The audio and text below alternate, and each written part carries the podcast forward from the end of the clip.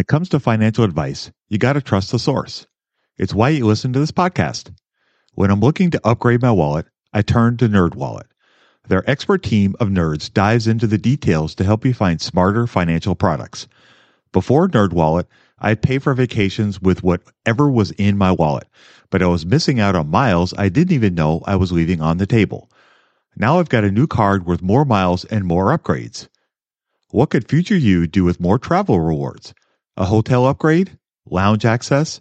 Wherever you go next, make it happen with a smarter travel credit card.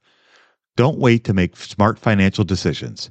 Compare and find smarter credit cards, savings accounts, and more today at nerdwallet.com. NerdWallet, finance smarter. As with all cards, credit is subject to lender approval and terms apply.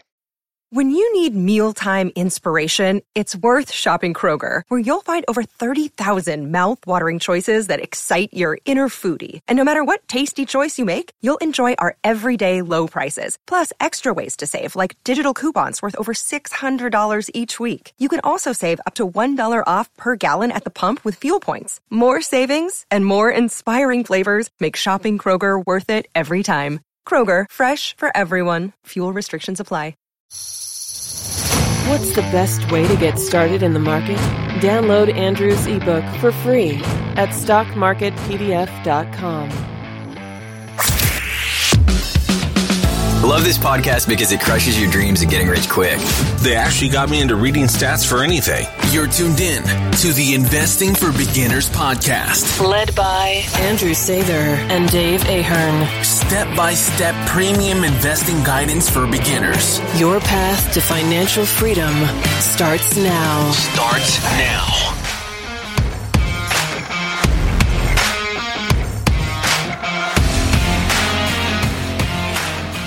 All right, folks, welcome to Investing for Beginners podcast.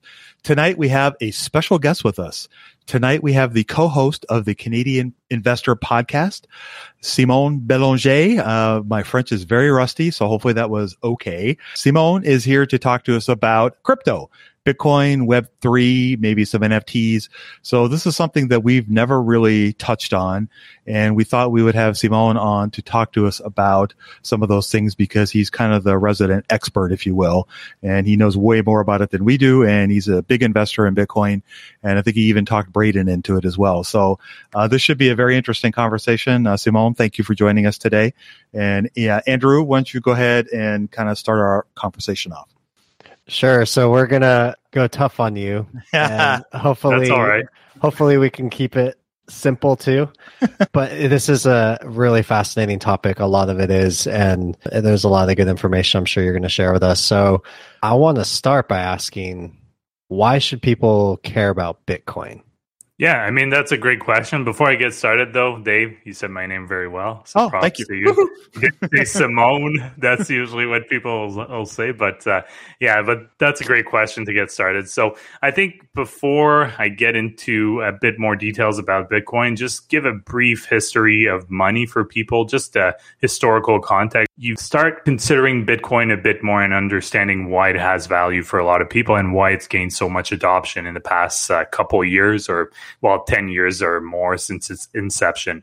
So money, you know, as its simplest form, it's used as value. So if I work, for example, I do some work, you guys give me money for the value I give you. So that's really the basis of any monetary system. There's been tons of different type of money in the past. One of the most important things about money is just that people can trust it and really trust it to keep its future, its value for the future. And the money we know today actually began centuries ago, but it evolved over time. And the world used to be on what we call the gold standard. And I'm sure you guys have heard that before. So essentially, this means that the real money was gold. So banks used to keep gold in reserve and issue paper, which you could transact with because, you know, gold was just, it's not very easy to transact. If you have a barrel of gold, you know, you have to go, it's heavy, it's just not not very convenient. And then at any time you could bring that paper money in exchange for gold.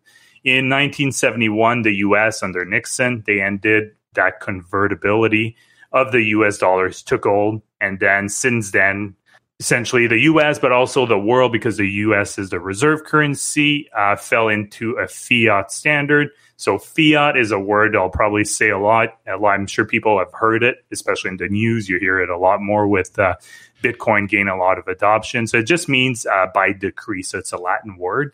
And in other words, the money fiat money has value because it is legal tender and basically enforced by governments. So that's why it has value. The problem with that is it means there's no really cap on the money supply. So the total money that the governments issue in the economy. And that cap is controlled by governments. And I'm not trying to, you know, get into the whole government thing. And I know, you know, the whole world is very politicized right now. But the reality is wherever you live, uh, central banks who are in charge of that money supply um, they're also becoming increasingly uh, political, right? So you see it in the US, you see it in Canada. So they often have a dual mandate, you know, create jobs, but also having a hold on inflation. I think that's the stance in the US and it's kind of similar in Canada. And just for context here, the US M2 money supply, so that's the total amount of money in circulation. In 1992, it was 3.4 trillion. And in 2021, it's 21 trillion. If you wrap your head around that, the actual increase from 2019 to 2020 was bigger than the total money supply in the 1990s, in the early 1990s. So that's one of the main reasons where people get very bullish on Bitcoin because Bitcoin is capped at 21 million Bitcoins in total. There will never be any more than that. And the inflation take is probably, yeah, the most common reason that people get really bullish on Bitcoin. So, can you repeat the money supply growth? Yeah, yeah. So the growth over the past three years, for example, if we want to look at a percentage, so it's grown from 2018 to 2019, it's grown 4%, 2019 to 2020, 7%. And then the real growth just happened in 2020 with COVID, uh, grew 25%. And then 2021, it was on pace to grow. I don't have the updated data, but it was on pace to grow around like mid teens in terms of percentage. And that's way higher than the uh, financial crisis in 2008, 2009, which we're looking back then around like 6 to 10%, depending on the years. And the total in absolute value at the end of 2021, we were looking around 21 trillion. And then in early 1990s, we were looking around 3 trillion.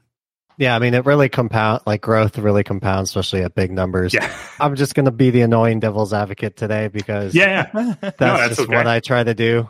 Dave knows all too well oh, from yes, our personal conversations. oh yes. Could you make the argument? And I don't want to get into a huge like macroeconomic debate or anything, yeah. but could you make the argument that there was a lot of money that was destroyed during COVID from people going out of business, people going bankrupt, and so you know, similar to the way in World War II, we had a huge destruction of wealth and then they really ramped up the money supply. Could there be a parallel to that today, or does the M2 kind of already take that into consideration? Yeah, the, the M2 takes that into consideration. One of the issues that's been created with uh, COVID 19 measures, and obviously it's a bit different US and Canada, but it's been fairly similar. Uh, the US, one of the things that they did that I personally think may was probably a mistake, and that's my just my own opinion, was these kind of universal stimulus checks. I know there was a cap on, you know, you had to have a certain income or less, but a lot of people got them even though they still kept working still had their jobs. Whereas in Canada, I mean, you only were eligible if you lost your job for these type of support or your business was affected and so on. But we still had tons of measures. But these numbers are really is the total amount of money supply and what most likely happened is some of that wealth that was destroyed like some people are really hurting and still are there's no question about it but it most likely got redistributed to oftentimes wealthier people, right? So that's most likely what happened. And then one of the big differences with the pandemic versus 2008, 2009, 2010 is a lot of people will say, well, you know, inflation didn't really happen then. So why is it different now? Well, if you go back to that time, one of the big differences is that there were not direct incentives to the population. There was huge bailouts, there was big increases, but for the most part, that total increase in money supply back then really just kind of stayed in the background and never really fully entered circulation. Whereas now we're seeing it enter circulation, but also there's other things, right? Without getting into the whole inflation macro talk, but there's other reasons as well where, you know, are you incentivizing people not to work, the supply chain disruptions, lockdown in other countries, the supply chains being on time supply chain, so no margin of errors, and then you get this new money, people have money to spend, uh, just compounds everything, right? So that's my long winded answer to that. when it comes to financial advice, you got to trust the source. It's why you listen to this podcast. When I'm looking to upgrade my wallet, I turn to NerdWallet. Their expert team of nerds dives into the details to help you find smarter financial products. Before NerdWallet, I'd pay for vacations with whatever was in my wallet, but I was missing out on miles I didn't even know I was leaving on the table. Now I've got a new card with more miles and more upgrades. What could future you do with more travel rewards? A hotel upgrade? Lounge access? Wherever you go next, make it happen with a smarter travel credit card. Don't wait to make smart financial decisions. Compare and find smarter credit cards, savings accounts, and more today at nerdwallet.com. Nerdwallet, finance smarter. As with all cards, credit is subject to lender approval and terms apply. Budgeting was always a challenge for me. I struggled to find the best way to keep track of all of my money not to mention all the time tracking down receipts, cataloging expenses, and trying to figure out what went wrong with my air quote system until Monarch Money. Monarch Money allowed me to easily see what is going on with my finances, helping me get a better handle on my spending, budgets, and more. It's my go to app every day, more so than my bank, because I can quickly see where I am with my budgets and spending, allowing me to invest more and spend time on the things that I want to do. It's my GPS for money. Monarch is the top rated all in one personal finance app. It gives you a comprehensive view of all of your accounts, investments, transactions, and more. Create custom budgets, set goals, and collaborate with your partner. And now get an extended 30-day free trial when you go to monarchmoney.com slash beginners. Unlike other personal finance apps, Monarch's simple, intuitive design makes it so easy to set up, customize, and use. Monarch has built-in features to collaborate with your partner, family, or financial advisor. Invite them to your account at no extra cost, and they'll get their own login info and a joint view of all of your finances. Monarch is the most customizable budgeting app.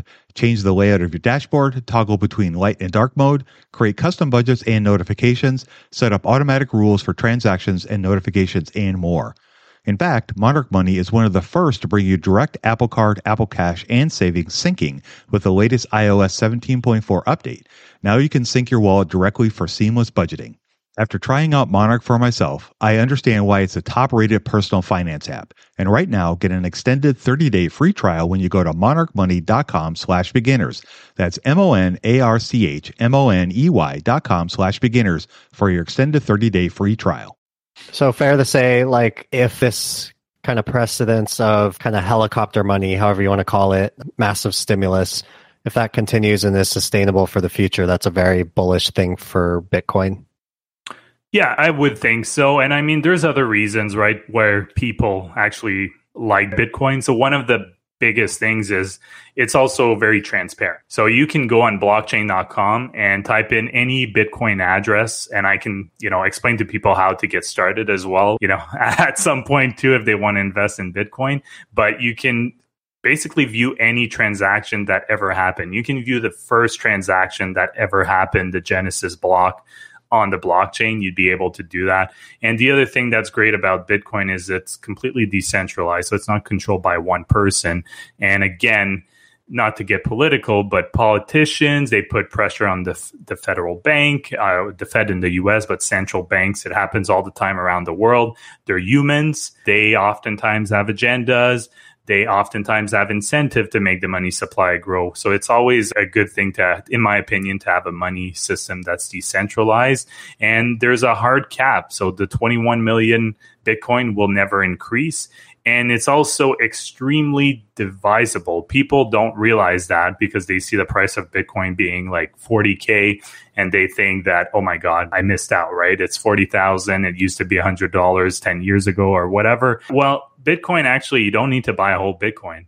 You can buy like as little as like one Satoshi, which is eight decimals of one Bitcoin. So zero and then, you know, 701. So there's really a lot of advantages of having Bitcoin. And it's also much faster in terms of getting settled than the traditional financial system. Because, uh, you know, the payment that you do with Visa, you might think it's quick, but it doesn't settle oftentimes for several days, right? That's why you see that pending transaction on your statement uh, when you go online. Yeah, that's a good point.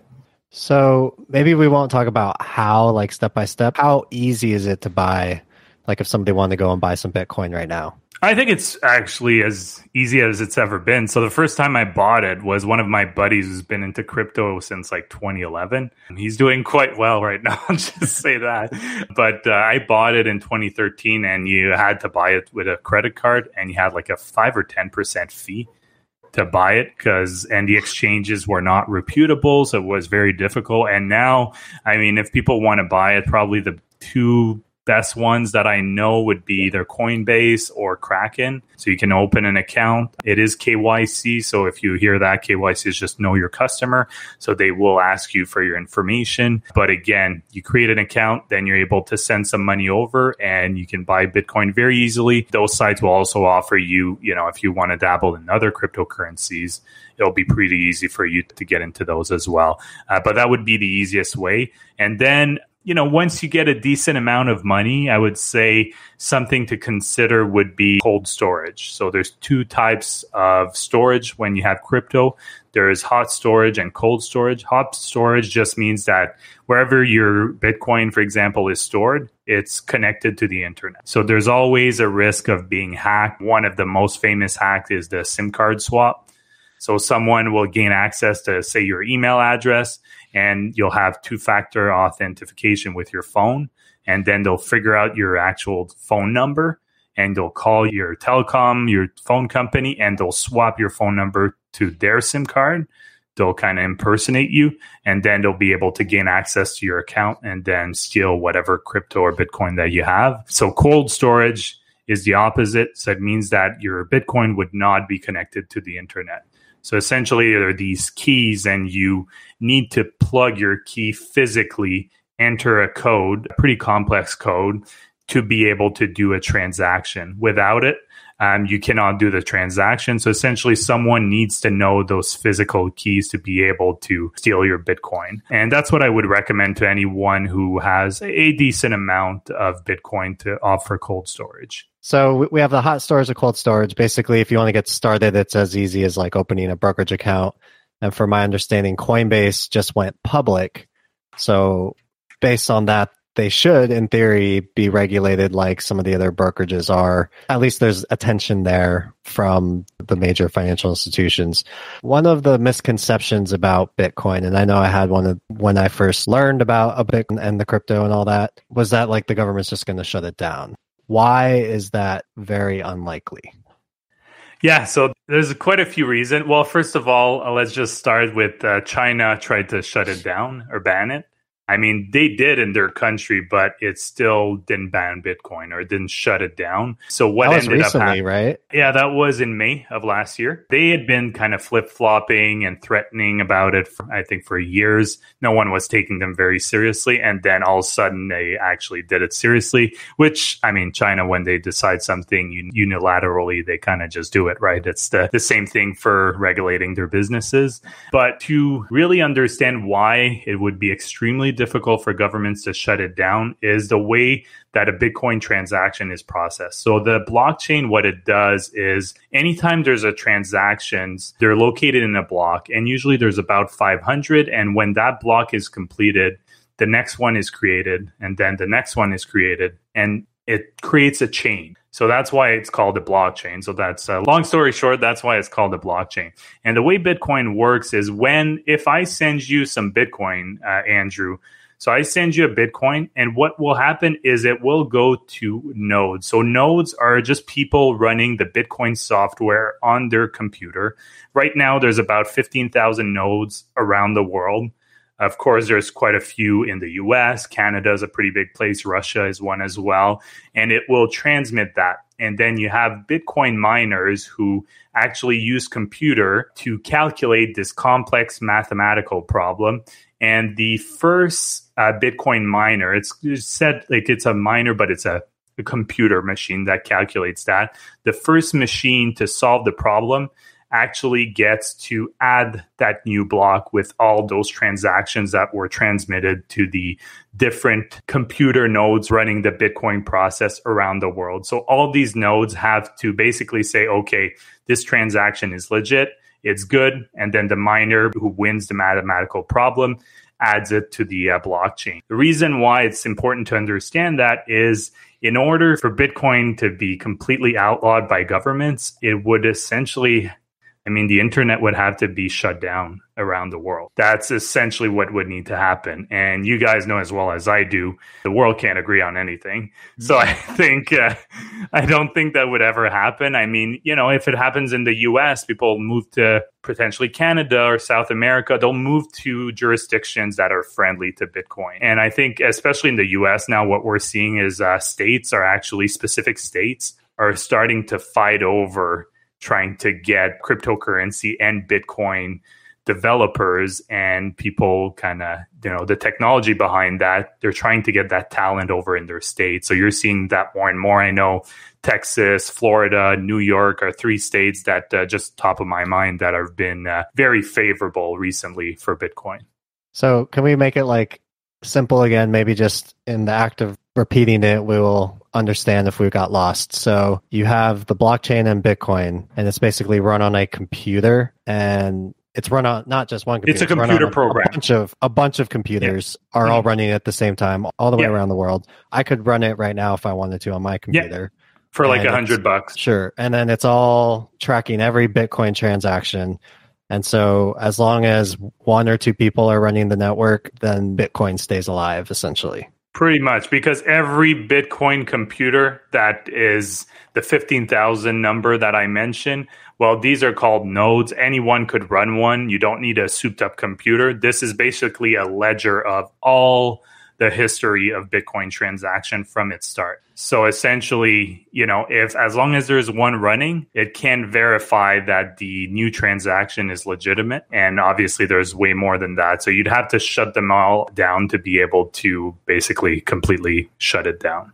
Yeah, that makes sense. So I'm going to ask some really dumb questions now. So no, no, I kind of follow what you're saying and I vaguely understand some of this. So a couple questions that spring to my mind. So I guess the first is what's the difference between blockchain and Ethereum, for example? Because I've heard those two terms bandied about and I honestly don't really know what are they. So what's the difference between the two? Yeah, so blockchain is the technology behind cryptocurrencies. Okay. So that's the easiest way to put it. Ethereum specifically is a different type of cryptocurrency. So Ethereum and Bitcoin's a different type of cryptocurrency. Uh, Solana, there's tons of them. If you go on uh, CoinGecko, I think there's like thousands now that are there. But blockchain is essentially the technology behind it, and okay. it's just the the aspect of having a block connected to a next block, connecting to a next block from the beginning of time, if you'd like, and that creates a chain essentially. Yeah. Then what is the difference between the coins? So what's the difference between Bitcoin, Ethereum, or Solana, or any other coin that yeah. you mentioned? Yes, you know, cryptocurrencies can be quite different. So, one thing I would recommend to people is make sure to research if you're looking to invest in other kinds of uh, cryptocurrencies, even Bitcoin, right? But for example, Bitcoin, in my opinion, uh, why I'm so bullish on Bitcoin specifically, it's its protocol. So all the things I talked to you about being fully decentralized, having a 21 million cap, you know, having a proof of work mechanism uh, without going into too much detail. That's just the uh, miner doing those mathematical problem.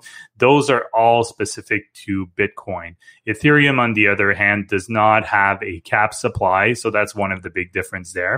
Okay. One of the other big differences is that Ethereum is actually a programmable blockchain. So it allows you to, allows developers to actually create decentralized applications that are run by code. So a lot of the NFTs, which is non fungible tokens, for example, are based on the Ethereum blockchain. Example, I must stop you just for a second. Yeah. but this is this is good. So when you say decentralized applications, can you give us like a practical example of what that might look like? Yeah, yeah. I mean, it, you could be, for example, like I know we were talking before coming here, Web3. So it could be that some Web3 programs could be programmed on the Ethereum blockchain. So that's how why Ethereum is so powerful is you can program tokens on it. If you've heard of stable coins that follow the US dollars like USDC, uh, for example, well, USDC is actually a token that's on the Ethereum blockchain. It was the first of its kind. Now there's more like Solana is another one that's a programmable blockchain. There are some differences again in the way the protocol runs compared to Ethereum. So for the most part, that those will be the differences, right? Is the protocol will be different from one one to the next. Uh, you have some cryptocurrencies as well. If you, I'm sure you've heard of Dogecoin with Elon Musk tweeting away all the time. well, some of the hype cryptocurrencies, they have like one quadrillion in supply. So you have these TikTok people or influencers that'll be like, oh, this is the next big one. Like it's like, you know, one hundredth of a cent.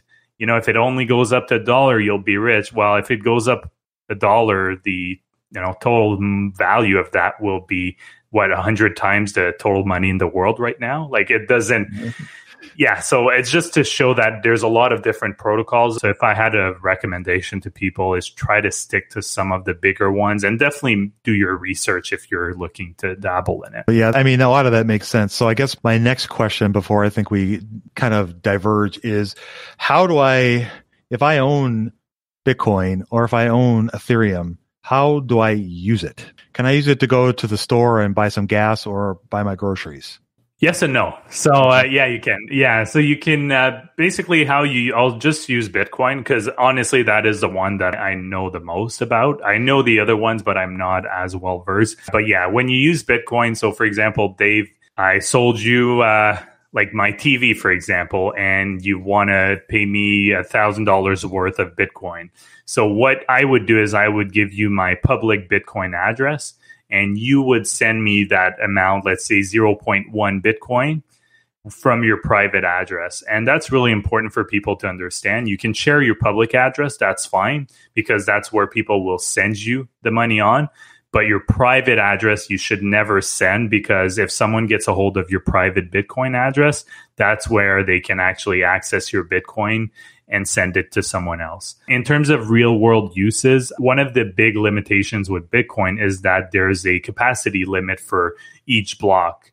Um, so that's why on average there's about 500 transaction and it takes about 10 minutes for the transaction to go through before. So it's not ideal. But if you remember about the gold example, for the gold being, you know, the bank holds the gold, it's the actual form of money. Your money, your paper money is just basically a way to exchange that you can use to exchange for gold anytime you want.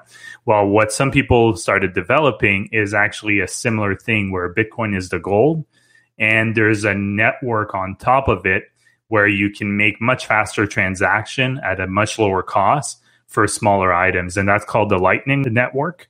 Okay. And the Lightning Network is actually in use right now uh, in a country. It's legal tender, El Salvador.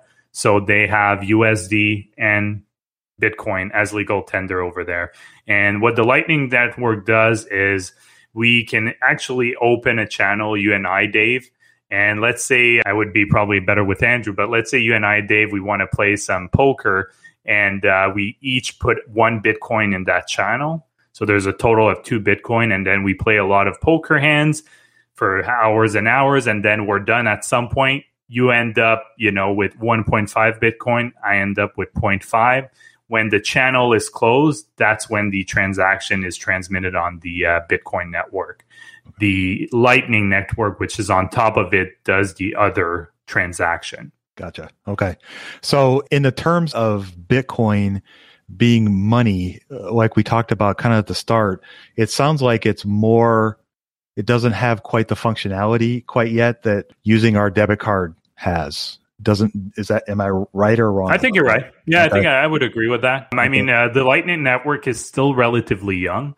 Uh, mm-hmm. it's still, I think, about two years old, maybe a bit more. So just a, it's still in its infancy. It's grown quite a bit. The El Salvador experiment experiment has been overall, I think, going very well. But until we have the potential of seeing it as, you know, everyday money, that could be years, it could be even decades. I mean, It could also never happen. it could also never happen. Yeah, it Yeah. could be. A lot of people think there might be also be kind of a dual system, right? Where you use Bitcoin a bit more as a longer term store of value, and then you spend your everyday your everyday spending is done with fiat or USD, Canadian dollar, euro, whatever uh, you use. So a lot of people kind of s- speculate that you could see a dual system like that. And one of the big things with Bitcoin, obviously, that's scaring people is the volatility. Uh, because it is volatile, I think for the most part, because a lot of people still associate it with more risk assets. So, like growth stocks, if you look at growth stocks and Bitcoin, they have a pretty strong correlation, especially recently. So I think that's one part that scares a lot of people. So if anyone wants to get into space, I would say just invest a percentage of your investment that you're comfortable, you know, dropping 80% in value. It's not the end of the world. I say that because, you know, I, in the past year, it's dropped 50%, mm. more than 50% twice. It mm. also once more than double after that 50% drop. So you have to be able to hold it and not panic. And uh, just keep in mind, say you put 1% of your investments in it. What's the worst that can happen? You lose that 1%, it's done.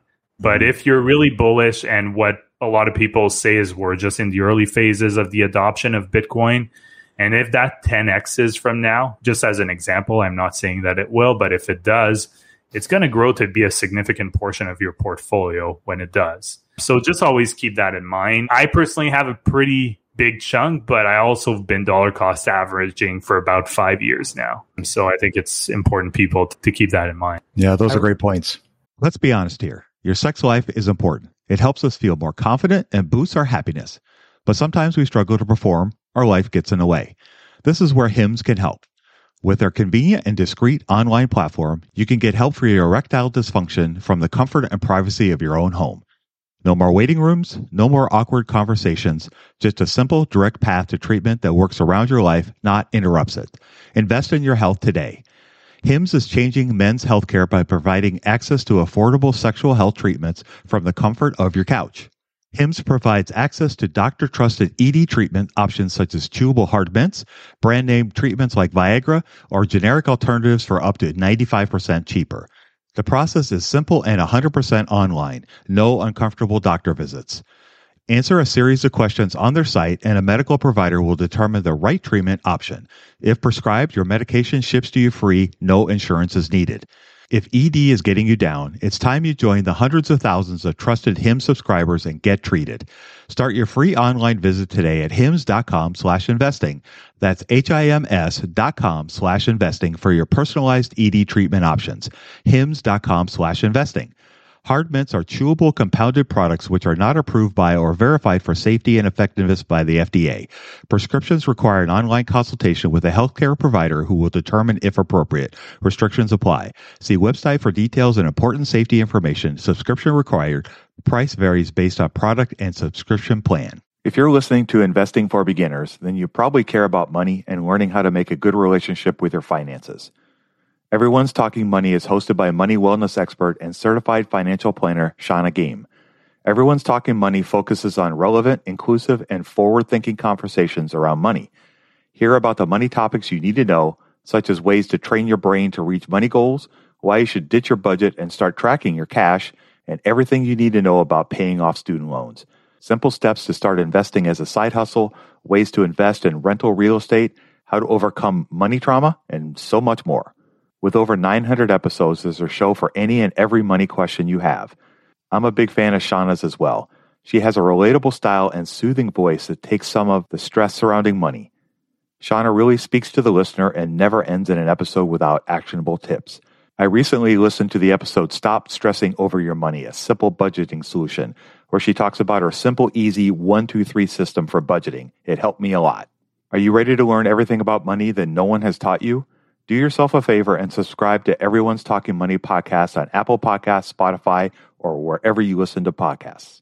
Go ahead. I really like that idea of like the possibility of there being like a dual system or some sort of a hybrid. I think one of the things that's so irritating, frustrating, and like just completely Off-putting? Want to off-putting? There's the word. Thank you. Is the fact that there's such extreme viewpoints on either side where it's like either you're Bitcoin is going to take over the world or Bitcoin is going to zero. And from you know some of the basics of our conversation, there's a lot of factors that go into that, and it's probably not going to be just one or the other. I mean, going back to Dave's questions about the practicality of using it as a transaction, one of the benefits of having a centralized company to do transactions like a Visa or MasterCard is if, if my credit card gets stolen or my debit card gets stolen or there's some sort of fraud, Visa is going to foot that bill for me as part of their service because they're centralized. They know their customers. With something that's more decentralized, you don't always get that same layer of protection against fraud. And, you know, to people who are less technologically sophisticated and don't want to carry around cold storage, Dave raises his hand. so, you know, hmm. there's reasons why we have centralized institutions. And that's not to say that Bitcoin's not a store of value at the same time. Yeah, no, that's definitely a good point. And that's something, you know, when the thing with Bitcoin is when the transaction is done, it's non reversible. You know, that's one of the disadvantages you just mentioned there. One of the advantages is people take it for granted because we live, you know, I live in Canada, you guys live in the US, but, you know, one of the issues with fiat money is the funds can also be frozen. So it's a centralized entity, and you know the government can say or the bank can say for whatever reason, right or wrong, we're freezing those funds, and that's one of the aspect that people also like. And you know, I get that you don't want to be carrying the cold storage, but at the same time, there would be ways of you know keeping the vast majority in cold storage and also keeping like a smaller amount where you can spend every day. I agree with you. People are very passionate on both sides. Even uh, you know bitcoin in, in the crypto space you see a lot of people what are called bitcoin maximalists so maxis and they basically it's only bitcoin nothing else. And I try to have more of an open mind. Yes, I have the strongest conviction in Bitcoin, but I do hold some Ethereum as well. And I'm not against owning potentially other cryptocurrencies if I find that there's a lot of potential and good value. And I think to me, that's how people should really approach, especially the some not they're not all like that, but some Bitcoin maximalists are so intense. I think they even scare people away from Bitcoin and I think they make it really intimidating. And I, I, try to really explain it. I mean, there's other ways too to invest in Bitcoin. You don't have to hold it directly. And one of the ways, especially for your listeners, I'm sure most of them have brokerage accounts. So you could look and, you know, just using your brokerage account and buy a Bitcoin ETF. But if you buy a Bitcoin ETF, do not buy the US Bitcoin ETFs because they are futures Bitcoin ETFs and they're high fees and they're meant to be traded, not to buy and hold. Um, there's actually Bitcoin ETFs that are traded in Canada in USD. And those are the ones that I would recommend people buying if they're looking to get exposure to Bitcoin, but are not ready of like, you know, like you, Dave, for example, not ready to have that cold storage and actually like mm-hmm. plunging in. That's an easy way to to get exposure to it, like some direct exposure to Bitcoin. Yeah, I guess, you know, another way thinking kind of along those lines, maybe not direct owning of Bitcoin would be to buy a company like Square, you know, because Jack Dorsey has obviously been a very big proponent of cryptocurrency and Bitcoin in particular, I guess he would probably be a maxi because he's, he's Bitcoin and, and, nothing else. And there's another Michael Saylor. I can't remember the name of his company. Uh, MicroStrategy. Yeah. They're a big proponent of Bitcoin as well. So I guess that would be a, a way to indirectly own some Bitcoin as well. Yeah, Coinbase would be another one. Uh, even PayPal, they do have some Bitcoin services. And uh, for people too, I, I, forgot to mention, you can buy in the US with the Cash App you can buy Bitcoin. Yeah. So I did it for my little cousin who lives in Syracuse. I went to visit them around Thanksgiving and I was like, okay, you know what? He's actually my godson. So I sent it 50 bucks worth of Bitcoin on his cash app. so just to get him, I'm like, you know what? I'll just send it. At least you have some, uh, whatever happens. But yeah, there's definitely different ways. There's also Bitcoin mining companies um, that you can buy. There's some listed in the US. I'm yeah, there's some listed in the US, or some listed in Canada. The only thing is, I'll tell you now, it can be a bit tricky to look at the financials for those business because their cash flow statements will probably look all out of whack without going into too much detail but essentially what happens is that they'll produce a lot of bitcoin because they're mining bitcoin so they're getting bitcoin rewards when they complete those mathematical problems i was talking about before so they get paid in Bitcoin. But what happens to a lot of them is they don't want to sell it for cash, for fiat. They'll sell whatever they need to pay their expenses, and then they'll add the Bitcoin on their balance sheet. So what ends up happening is this like weird accounting thing uh, with their cash flow statement, where you see like huge negative cash flows, but that's because they kind of transfer it from there to their balance sheet. So I'm gonna backpedal us kind of back to where we were starting to go. So this concept of Web three, and from my basic understanding of some of this stuff, I almost see, and this is part of what makes it so confusing, especially for somebody who doesn't know anything about some of these concepts. So like, I almost see Ethereum as a completely separate thing than Bitcoin. And I almost see it not so much as a cryptocurrency. It helps me to conceptualize it, not as a currency, but as like computer code or like when I think of the internet or websites, Ethereum's like the next evolution of that. And it's really different from Bitcoin. And so it's too bad that they're kind of grouped together and that's either, you know, you think you're talking about Ethereum, you're talking about Bitcoin. So can you like explain that Web3 concept and how that applies to Ethereum and why the future seems to be moving towards that? Yeah, yeah. So that's a great question. I agree with you. I think it's they're completely different, Ethereum and Bitcoin, without getting to that whole debate. So Web three, the best way to explain it is just starting with Web one. So Web one, easy way to wrap your heads around this, especially those who uh, are probably in their what below thirty. Uh, so we, I feel like we all uh, remember what it was, but it's basically the 1990s, what the internet was back then. An easy way to think about it is just the read only internet. So back then, you was a lot of just you know publish a page. You'd have your you know you wanted to create a personal page, or you wanted to just you'd have news site that would just publish an article, and it was not interactive at all. You would just read it. One of the things that we're still seeing today, a legacy from Web 1, is actually, we were talking about that, is emails, right? So we still use emails today. Well, emails actually started back in the day. For those of you want to get nostalgic, just look up Alta Vista, for example. You know, that's what came before Google and Yahoo. Uh, well, we still know Yahoo, but uh, that's basically Web 1. Web 2 is what we know today basically. So web 2 is read and write. So you get this environment where you interact with the websites a lot more.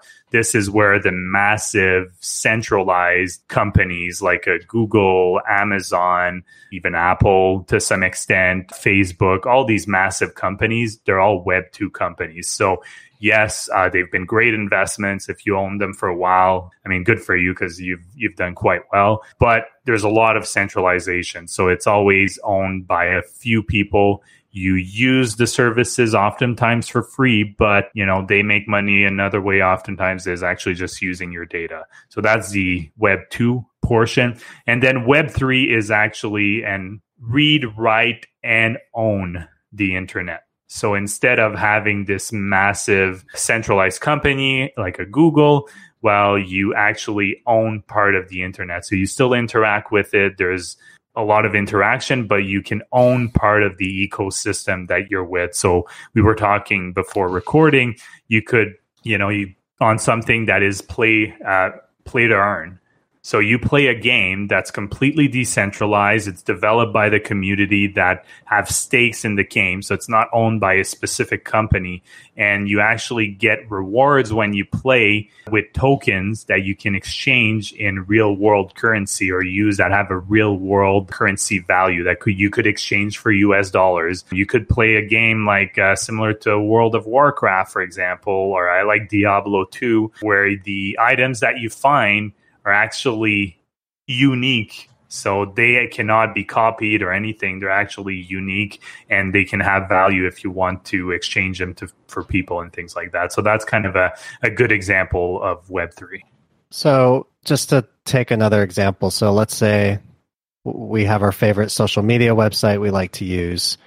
And so right now i just use the social media website and they sell my data and they make money off of me you're saying Web three, there are social media platforms out there where you interact, and as you interact, you kind of earn this token, and part of owning that token means you also own part of the website or wh- wherever this social media app lives. Yeah, yeah, you you own part of the network. So one that's I know a little bit about, but one of my buddies that I mentioned, he's been into uh, crypto forever, and it's called the BAT token. So the the basic attention token.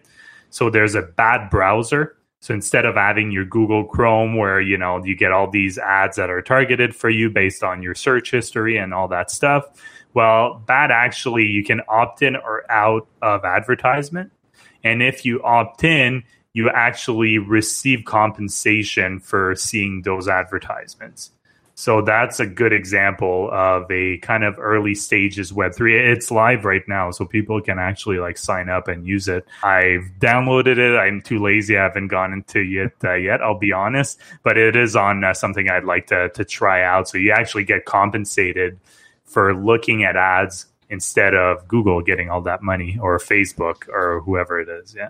Going back to the the game example, then what makes that so different than the game options we have now? Yeah, I mean, one of the differences right now is you don't really have many games where there are kind of these unique items where, for example, you can never uh, duplicate uh, so I can't really think of any uh, right now. And for most of these games, I mean, you play, you pay, you know, the company Blizzard or whoever it is that created the game, whether you pay a subscription or you paid the price of the game and then you play the game. These games could very well be free. And then the community, there's developers in the community as changes are proposed to the game uh, because you play it, because you have a stake in that network, in that game. You can actually vote on these games. So you really have a say on the infrastructure being built uh, behind it. So that's probably the biggest thing. Whereas you know the centralized version of games i'm sure they would take people's feedback but at the end of the day if they don't want to do it they don't do it right so they have the ultimate control the play to earn is something that's really interesting if you're a gamer i mean you can make money out of streaming right now but it's a way i think there are some i can't remember the name but i know there's uh, I think it's Decentraland. I think you can make some money right now playing that game, for example.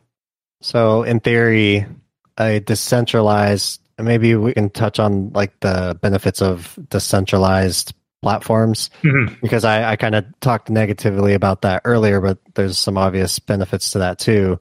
But with a decentralized game, as an example, you in theory could have the people who love playing the game the most who also own a big portion of the revenues from that game because they've collected enough tokens or have invested enough tokens where they they have enough say in the game to be able to like vote on the direction the game goes.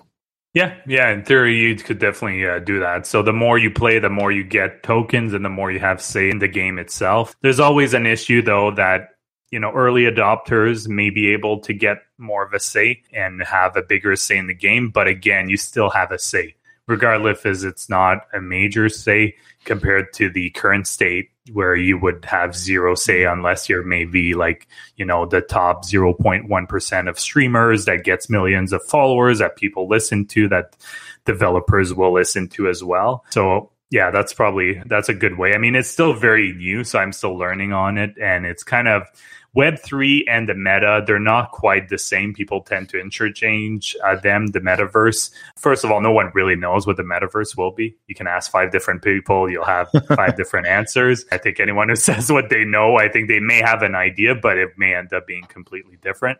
But Web3, it's really that decentralized aspect part of the metaverse could be that and the other part could be something built by facebook for example because they have the resources and the programmers to be able to build that uh, world that zuckerberg likes to really look awkward in. Doesn't he everywhere? Yeah. All right so you have these different decentralized platforms whether it's a game whether it's a social media whether it's some other website and so they're basically built on a platform like Ethereum, and that's what makes a coin like Ethereum attractive because there could be a lot of different things built on top of it.